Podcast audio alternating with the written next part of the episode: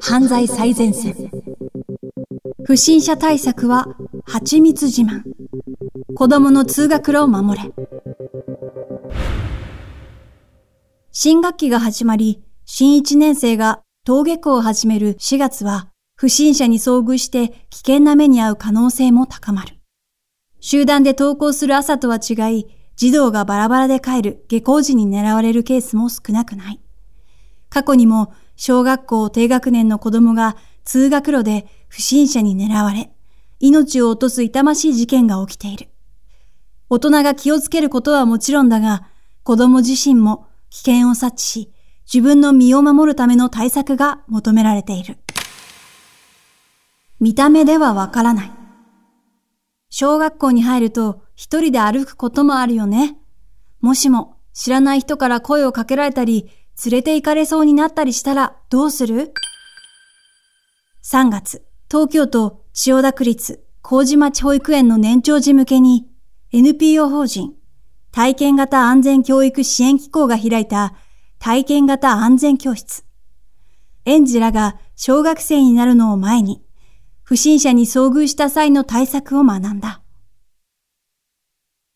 みんなが考える怪しい人ってどんな人？?NPO 法人のスタッフ、木下さんが園児に尋ねると、園児の一人は、全身黒の人と声を上げた。すると教室にサングラスに黒い帽子を目深にかぶった怪しい人が登場。だが、サングラスと帽子を取ると、正体は園児の担任。木下さんは、見た目だけでは怪しい人かどうかわからないよね、と解説した。では、どうしたらよいか。NPO はキーワード、蜂蜜自慢を掲げる。話しかけてくる人、近づいてくる人、見つめてくる人、ついてくる人、じっと待っている人。こういう人に会ったら、ん？と注意することが必要という。それでも、不審者に声をかけられた場合について、安全教室では、不審者が後ろからリュックを掴んできたと想定し、追いかける不審者役のスタッフから走って逃げる練習をした。園児らは背負っていたリュックを捨てて逃げ、スタッフを振り切る。木下さんは犯罪者が諦めるとされる20メートルは走り続けることが大切だよと教えた。夕方の声かけ、突出。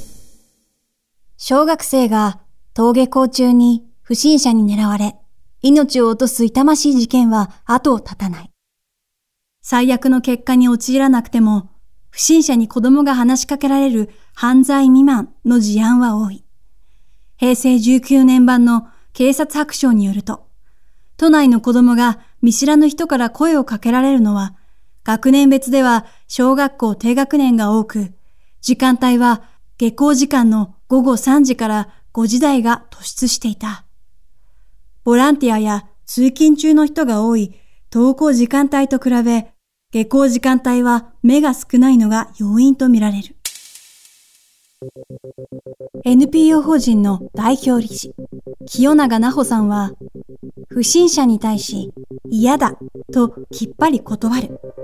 大声を出すなど断ち切る力を身につけることが子供が自分の身を守ることにつながるとする。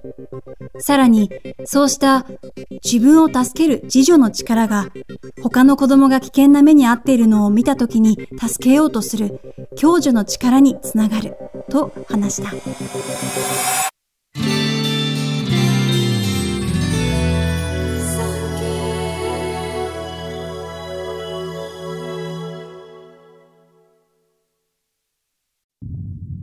昭和20年8月戦争終結。